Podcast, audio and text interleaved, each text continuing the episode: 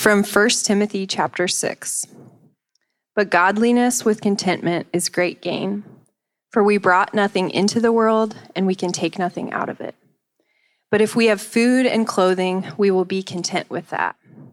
Those who want to get rich fall into temptation and a trap, and into many foolish and harmful desires that plunge people into ruin and destruction. For the love of money is a root of all kinds of evil. Some people, eager for money, have wandered from the faith and pierced themselves with many griefs. But you, man of God, flee from all this and pursue righteousness, godliness, faith, love, endurance, and gentleness. Fight the good fight of the faith. Take hold of the eternal life to which you were called when you made your good confession in the presence of many witnesses. In the sight of God, who gives life to everything, and of Christ Jesus, who, while testifying before Pontius Pilate, made the good confession I charge you to keep this command without spot or blame until the appearing of our Lord Jesus Christ, which God will bring about in his own time. God, the blessed and only ruler, the King of kings and Lord of lords, who alone is immortal and who lives in unapproachable light, who no one has seen or can see. To him be honor and might forever. Amen. Command those who are rich in this present world not to be arrogant, nor to put their hope in wealth, which is so uncertain, but to put their hope in God, who richly provides us with everything for our enjoyment. Command them to do good, to be rich in good deeds, and to be generous and willing to share.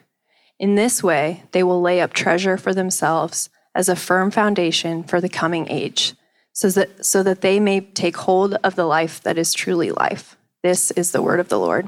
Thanks be to God. All right.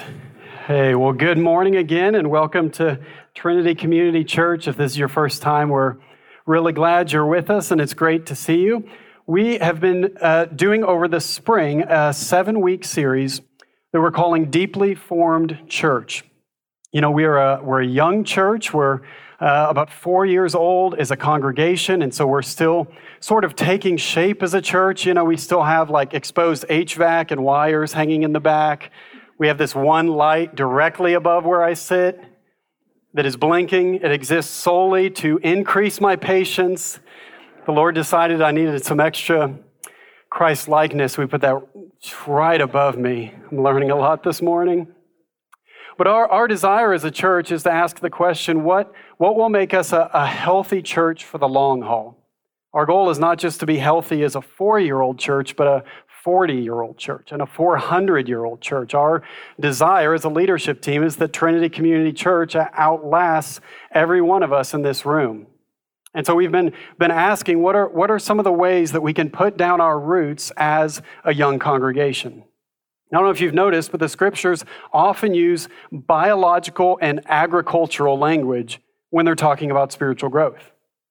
And the, the point that Jesus and the other writers are trying to make is that spiritual growth is never mechanical, it's never linear, it's never like set it and, and forget it. But instead, the language is of a, a seed becoming a sapling, or, or branches being connected to the vine and, and bearing fruit. Uh, those who have wisdom are called oaks of righteousness in Isaiah. And so the idea is that we ought to, to picture spiritual growth both individually and in a congregation like this, not mechanically, but, but organically. That, that it'll happen the way a, a tree grows or a child grows. It'll, it'll seem sporadic, it'll happen in fits and spurts. But the one thing that we can count on is that it will, will take a while. It'll be slow growth. And so that's what we're pursuing as a congregation. So far, we've looked at six aspects of a deeply formed church intimacy with God, love for His Word, love for one another, a life of prayer and worship, love for the poor and hurting, and this morning, we're looking at number seven living with an eternal perspective. And so, our guide this morning is the Apostle Paul and his message to young Timothy and to the churches that are around Ephesus, this text that we just read. And the Apostle, he invites us to, to reflect on our lives, to consider eternity, and, and then to align our, our lives here on earth with what he calls the life that is truly life, or the coming age, eternal life. And so we're going to look at three things the posture of eternity, the practices of eternity, and then the patient hope of eternity. So, posture, practices, and then patient hope. One word, so it fits my alliteration patient hope. All right, the first one is the posture of eternity, and we'll pick it up in verse 6. Paul writes, But godliness with contentment is great gain. For we brought nothing into the world, and we can take nothing out of it. But if we have food and clothing, we will be content with that. Those who want to get rich fall into a temptation and a trap and into many foolish and harmful desires that plunge people into ruin and destruction. For the love of money is a root of all kinds of evil. And some people, eager for money, have wandered from the faith and pierced themselves with many griefs. And so, Paul, right out of the gate, uses this word contentment. He uses it in verse 6, and then in verse 7 again, he uses the word content. But immediately, and right after this paragraph, he goes on to, to talk about eternal life. He goes on to talk about Jesus' return and, and, the age that is to come upon his return. And so the, the real message of the passage is living for eternity. And yet the first word that he uses is contentment. And so, really, what he's saying is that there, there's a posture to living for eternity, and it's contentment. Contentment is one of the old virtues that the church used to teach on a lot. I mean, books and books used to be written on contentment, and it's somewhat fallen out of, out of style, I think, in the contemporary church. But the word content in the original Greek, it actually just takes two words and, and shoves them together, which the Greek language often does. But it's the word full and the word soul, and it just makes them one word full soul. And so to be content is to live with a full soul, not full in, in itself, like full of ourselves, but full by itself. Meaning to be content is to mean is to need nothing else. It's to have all that it needs. And so contentment pictured in the scriptures is true freedom. Our culture pictures true freedom as having all the possessions that we want or having enough money that we can get anything that we need. But the scriptures show us that contentment is the truest form of freedom there is. Now, maybe a little embarrassing to admit, but I love following financial scandals. I don't know if that's just me or if everybody else is kind of interested. I mean, I remember when, when Enron was happening and all those others back in the early 2000s, like Enron hid all of this debt and then they cost people like $90 billion. I mean, these are like real individuals and real families that lost like their life savings overnight because Enron was just lying on all of their financial statements. I mean, it was a tragedy and yet at the same time, I remember thinking, like, how did they hide $90 billion? Like, what size briefcase is that? I know. It's dumb. It's a dumb joke. but I think, too, of, of the ESPN documentary Broke, which is about athletes who make millions of dollars, and then when they reach retirement, they have absolutely nothing left, you know, like in their 30s. Or maybe you've seen statistics on people who win the lottery. 70% of lottery winners are bankrupt within seven years. And a shocking number are, are actually dead within the first year. It's, it's out of control. But it's easy to, to look at these public examples of, of greed and, and not look at our own hearts. I mean, I've never lied on a, on a financial report, but, but I see in myself over and over the temptation to want a little bit more. You know, to, to see other families' vacations on Instagram and think, man, if we could only, if we could only go there, if we could only do that to, to daydream about you know, receiving millions and millions of dollars so I can just buy all of the road bikes that I want, just a few more. And yet, Paul writes in 1 Timothy 6 godliness with contentment is great gain. He says a lot of things are lost, all the things that we're pursuing that we think is gain. There's one thing that's real gain, and it's pursuing godliness with contentment. This is what so many people lack in our society. So many people cannot separate money and possessions from the core of their identity. Money is like the scoreboard in American society, and it leads people to often become the worst possible versions of themselves. Richard Foster, a Christian author, has written Without Christ, we have no unity or focus around which our lives are oriented. And because we lack a divine center, our need for security has led us to an insane attachment for things. And it really is insane to live for money and possessions if you think about it. Something that can be immediately destroyed or, or lost or devalued in a moment. I came across an essay this week by Robert Capon, and I don't know if anybody knows that name, but Capon was a, an Episcopal priest and he was actually a New York Times food critic. He was a controversial author.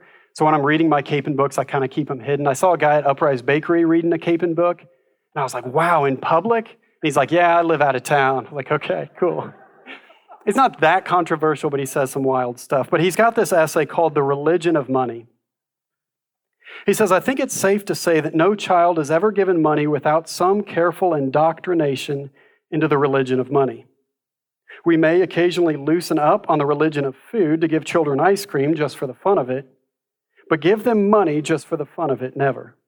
Money isn't funny. It's a solemn subject and must never be handed around with all, all the reverences and genuflections due the holy.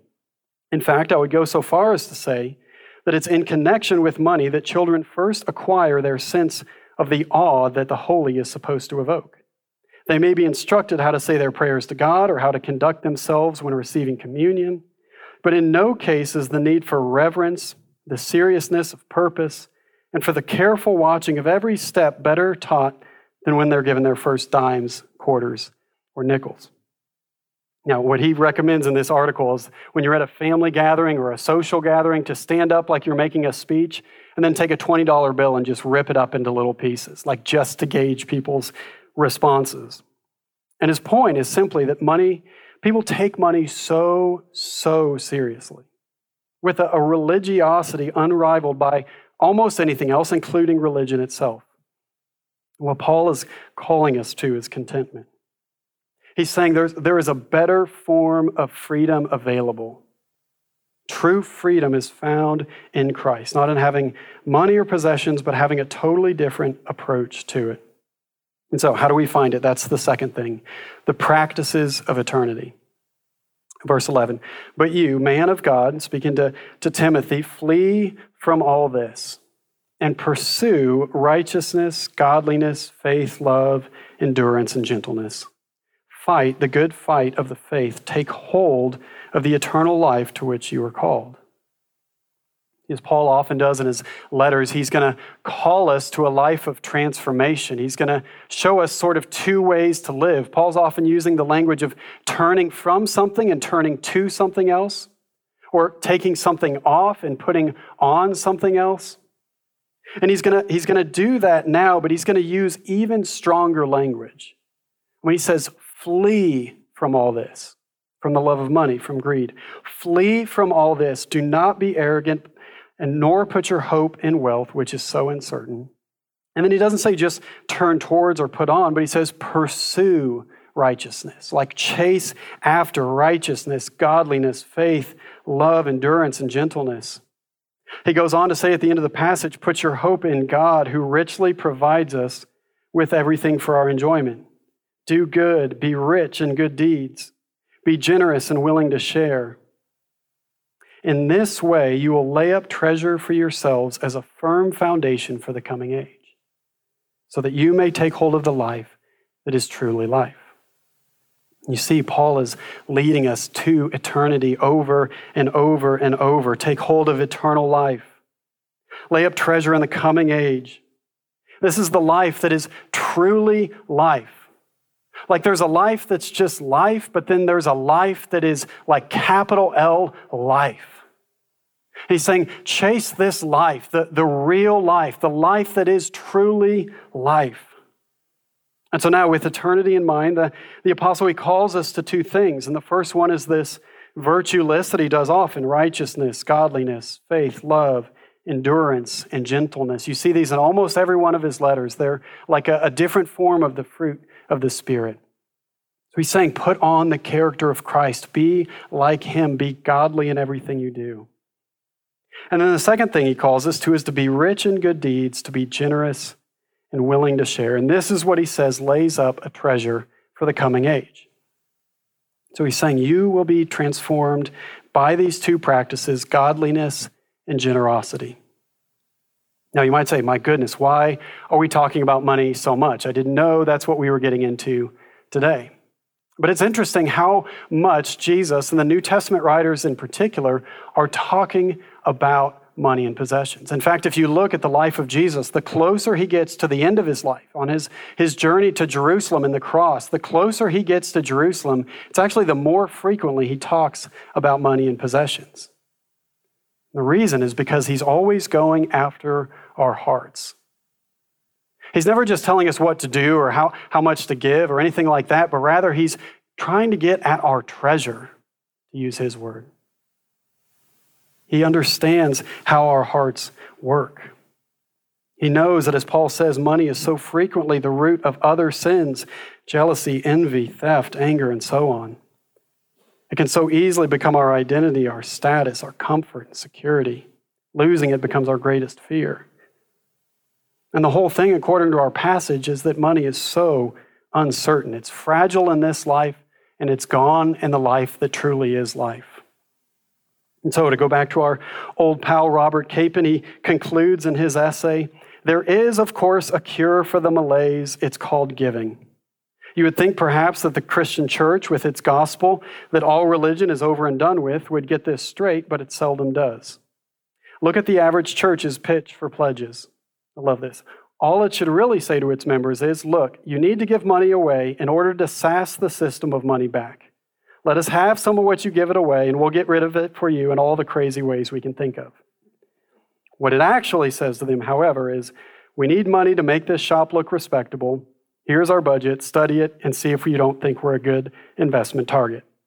Do you see the church acts far more often like an institution selling a product than one offering liberty to slaves of the system? I love that. See, Jesus said, I have come to set the captives free.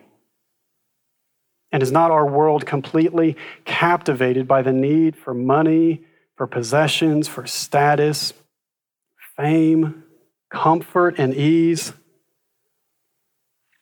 Jesus came so that we might be able to flee from all of this and pursue godliness. Now, if that wasn't enough, Paul actually gives us another reason to pursue godliness and generosity because he says these things will translate to a real reward in the age to come. Jesus says something similar in Matthew 19. He says, Truly I tell you, no one who has left home or brothers or sisters or mother or father or children or fields for me and the gospel will fail to receive a hundred times as much in this present age homes, brothers, sisters, mothers, children, and fields, along with persecutions, and in the age to come, eternal life. In fact, the reward language of the scriptures is so constant, so frequent, that C.S. Lewis wrote this in The Weight of Glory. If we consider the unblushing promises of reward in the Gospels, it would seem that the Lord finds our desires not too strong, but too weak. We are half hearted creatures fooling about with drink and ambition when infinite joy is offered us. Like an ignorant child who wants to go on making mud pies in a slum because he cannot imagine what is meant by the offer of a holiday at sea. We are far too easily pleased. we've talked about this before that we are creatures of love and desire. We follow our hearts more than our minds. Our thoughts tend to follow our feelings and motivations and try to rationalize what we already feel. And so, if we have a strong desire, which all of us do from birth, that can align with a type of love for money, a, love of self, the only way to get rid of that desire is not to try to, to get rid of it or, or just, you know, by, by sheer willpower and self control, try to just stop it. That does not work for human beings. An old desire can only be replaced by a new, stronger, better desire. What Paul is calling us to, what he's saying that desire is, is eternal life. Living for the age that is to come, understanding that Christ will indeed return. All things will be made new, and that's where our hope is. So now I'm getting into the third thing that's the patient hope of eternity. Paul kind of concludes this passage by saying, I charge you to keep this command, that is, to, to flee from the love of money, until the appearing of our Lord Jesus Christ, which God will bring about in his own time. God, the blessed and only ruler, the King of kings and Lord of lords, who alone is immortal and who lives in unapproachable light, who no one has ever seen or can see, to him be honor and might forever. Amen. I don't know if you noticed that Paul basically gets sidetracked just by the word God he like goes off on the, I mean, he goes, it's like a full benediction out of nowhere. I imagine he was like this all the time. Like, how was your day, Paul? It was good, you know. I talked about God, the one true God, the King of Kings, the Lord of Lords, who dwells in unapproachable. It's like, whoa, Paul, I thought we were hanging out. It's like, come back down. Just the mere mention of God and the thought of eternal life gets him so overwhelmed that he actually gives us a full benediction, but he's got more to say, so then he has to come back and keep going. I love it. Romans has three benedictions. He just gets excited, doxology, and he's like, I've actually got a couple more chapters. What Paul is doing here is he's hitting the reset button on our idea of, of hope, heaven, and eternity. I think if you ask the average believer what their hope is beyond this life, they'll say something like, to, to go to heaven when I die. If you ask what heaven's like, it's, it's a sort of vague notion of, of being with, with the angels in, in the clouds and, and having no, no suffering and gas prices that are less than like 450 a gallon. But is that all there is to hope for? We probably talk about this a couple months here because we think it's so important, but the true and central hope of Christianity is a new creation. It's Jesus restoring all things to himself under God. It's everything being made new again at his return. This eternal kingdom, which is, has forever existed, first arrives on earth through the life and ministry of Jesus. That's why he says the kingdom is at hand when he starts his ministry.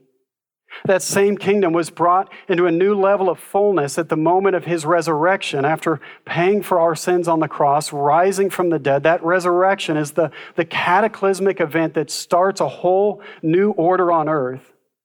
And then everything is moving towards this grand finale that is the new creation. So scriptures tell us, even in this passage, that Jesus will return. At, the sounding of the trumpet, in the twinkling of an eye, the dead will be raised, the living believers will be caught up with him, will be given resurrected bodies. All sin will be no more, the enemy will be thrown into the lake of fire. We will be made new. The whole earth will be made new a new heavens, even, and a new earth coming together. No longer a separation between the place where God dwells and the place where we dwell, but a new heavens and earth, like one thing, new heavens and earth, like a, a heavenly earth. Everything remade, everything perfected. And so the question is what is our task? Like between the empty tomb and the, the streets of gold, what is it that we do? We, we live for eternity.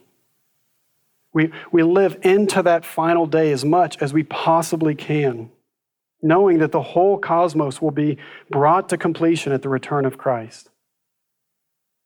Remember, if the whole point of human life is just to go to heaven and this, this earth is just burned up, then we have nothing really to live for other than to be saved and know that we're safe for heaven. But that's not the whole vision of Christianity. Instead, one day, all things will be restored to Christ.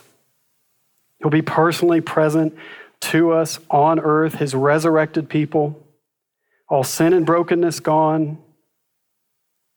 And if that's true, then what we do here and now as his new creations, as Paul calls us already, what we do matters for all eternity. What we do in Jesus' name and for his kingdom lasts into all eternity. Every act of love, gratitude, and kindness, says N.T. Wright. Every minute spent teaching a handicapped child to read or walk. Every act of care and nurture for one's fellow human beings. Every prayer, every deed that spreads the gospel or builds up the church. All of this will find its way through the resurrecting power of God into the new creation that God will one day make.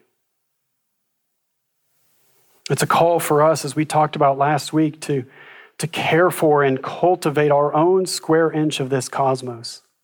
The place where God has put us here and now. How can we care for and create that with, with eternity in mind? Not living for that square inch, but knowing that we can cultivate that in a way that prepares us and prepares it for eternal life.